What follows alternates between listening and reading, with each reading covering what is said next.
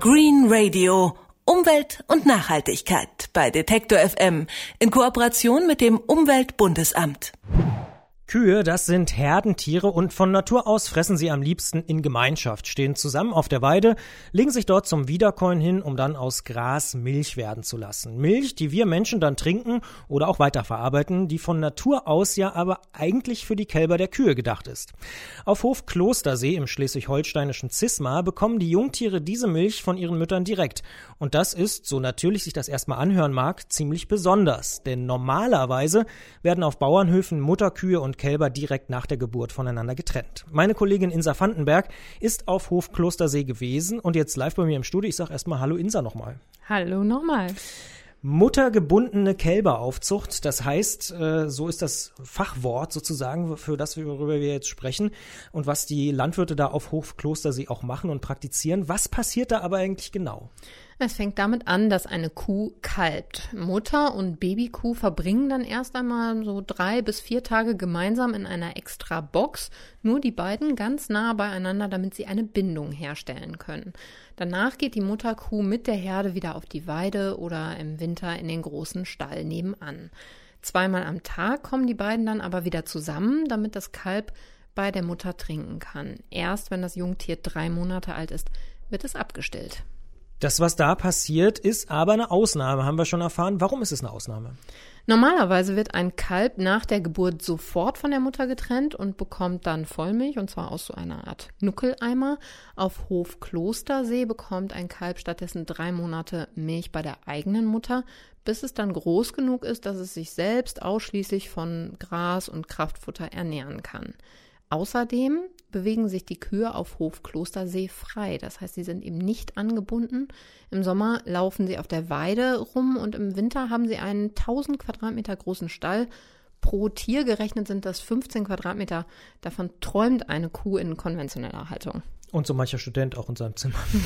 Ohne Frage. Ähm, welche Vorteile hat denn diese Methode der Kälberaufzucht eigentlich? Annika Nägel von Hof Klostersee sieht die Vorteile der muttergebundenen Kälberaufzucht vor allem für die Tiere selbst. Dass sie einfach ihr Mutter- und Kindsein sozusagen stärker ausleben können, also eine Beziehung aufbauen. Es ist aber auch so, dass es für die Kälbergesundheit total gut ist, also dass man sehr, sehr starke und sehr fitte Kälber kriegt dadurch.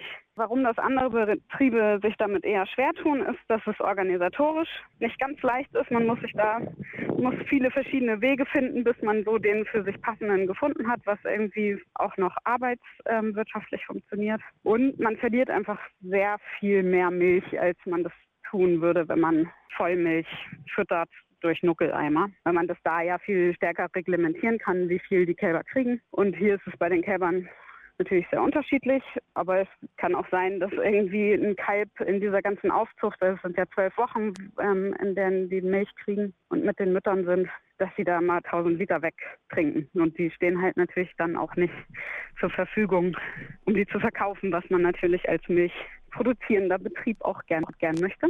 Das klingt ein bisschen so, als ob das aus wirtschaftlicher Perspektive nicht unbedingt die schlauste Idee ist, so zu arbeiten, oder?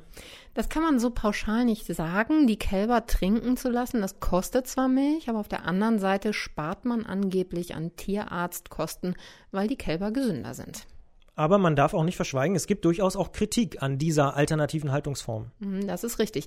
Wenn die Kälber, ich sage jetzt mal, abgestillt werden, dann gibt es manchmal ganz schön Stress bei den Kühen, vor allem bei den Mutterkühen, die dann eben nach ihren Kindern schreien, weil sie sie, weil sie, sie vermissen. Da ist dieser Trennungsschmerz dann manchmal ganz schön groß, sagt auch Daniela Schrudde von der Welttierschutzgesellschaft. Da man mit verschiedenen Landwirten spricht, hat eigentlich jeder auch ja andere Erfahrungen gemacht. Das ist eben auch sehr individuell, wie die Kühe auf diese Situation reagieren. Fakt ist aber, dass bei der konventionellen Haltung diese starke Bindung zwischen Mutterkuh und Kalb erst gar nicht entstehen kann.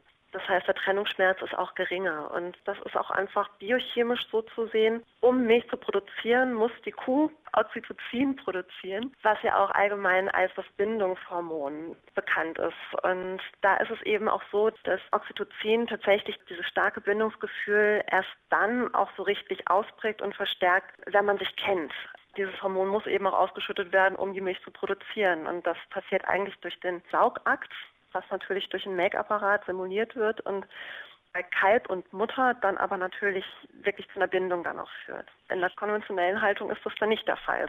Dieser Regelkreis besteht natürlich, sonst würde keine Milch produziert werden, aber es ist eben keine Bindung mehr zwischen Kalb und Mutter da.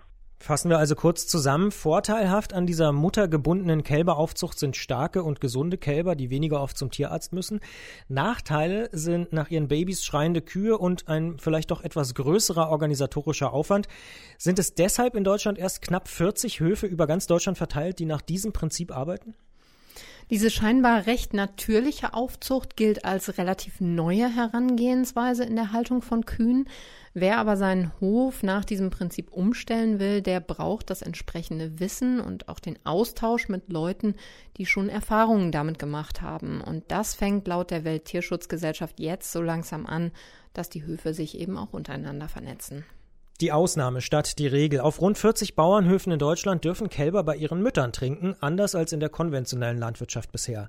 Meine Kollegin Insa Vandenberg hat sich mit dieser alternativen Haltungsform, dem Prinzip der muttergebundenen Kälberaufzucht, habe ich heute wieder was gelernt, beschäftigt und es uns vorgestellt. Ich sage vielen Dank, Insa. Sehr gerne. Green Radio. Umwelt und Nachhaltigkeit bei Detektor FM in Kooperation mit dem Umweltbundesamt.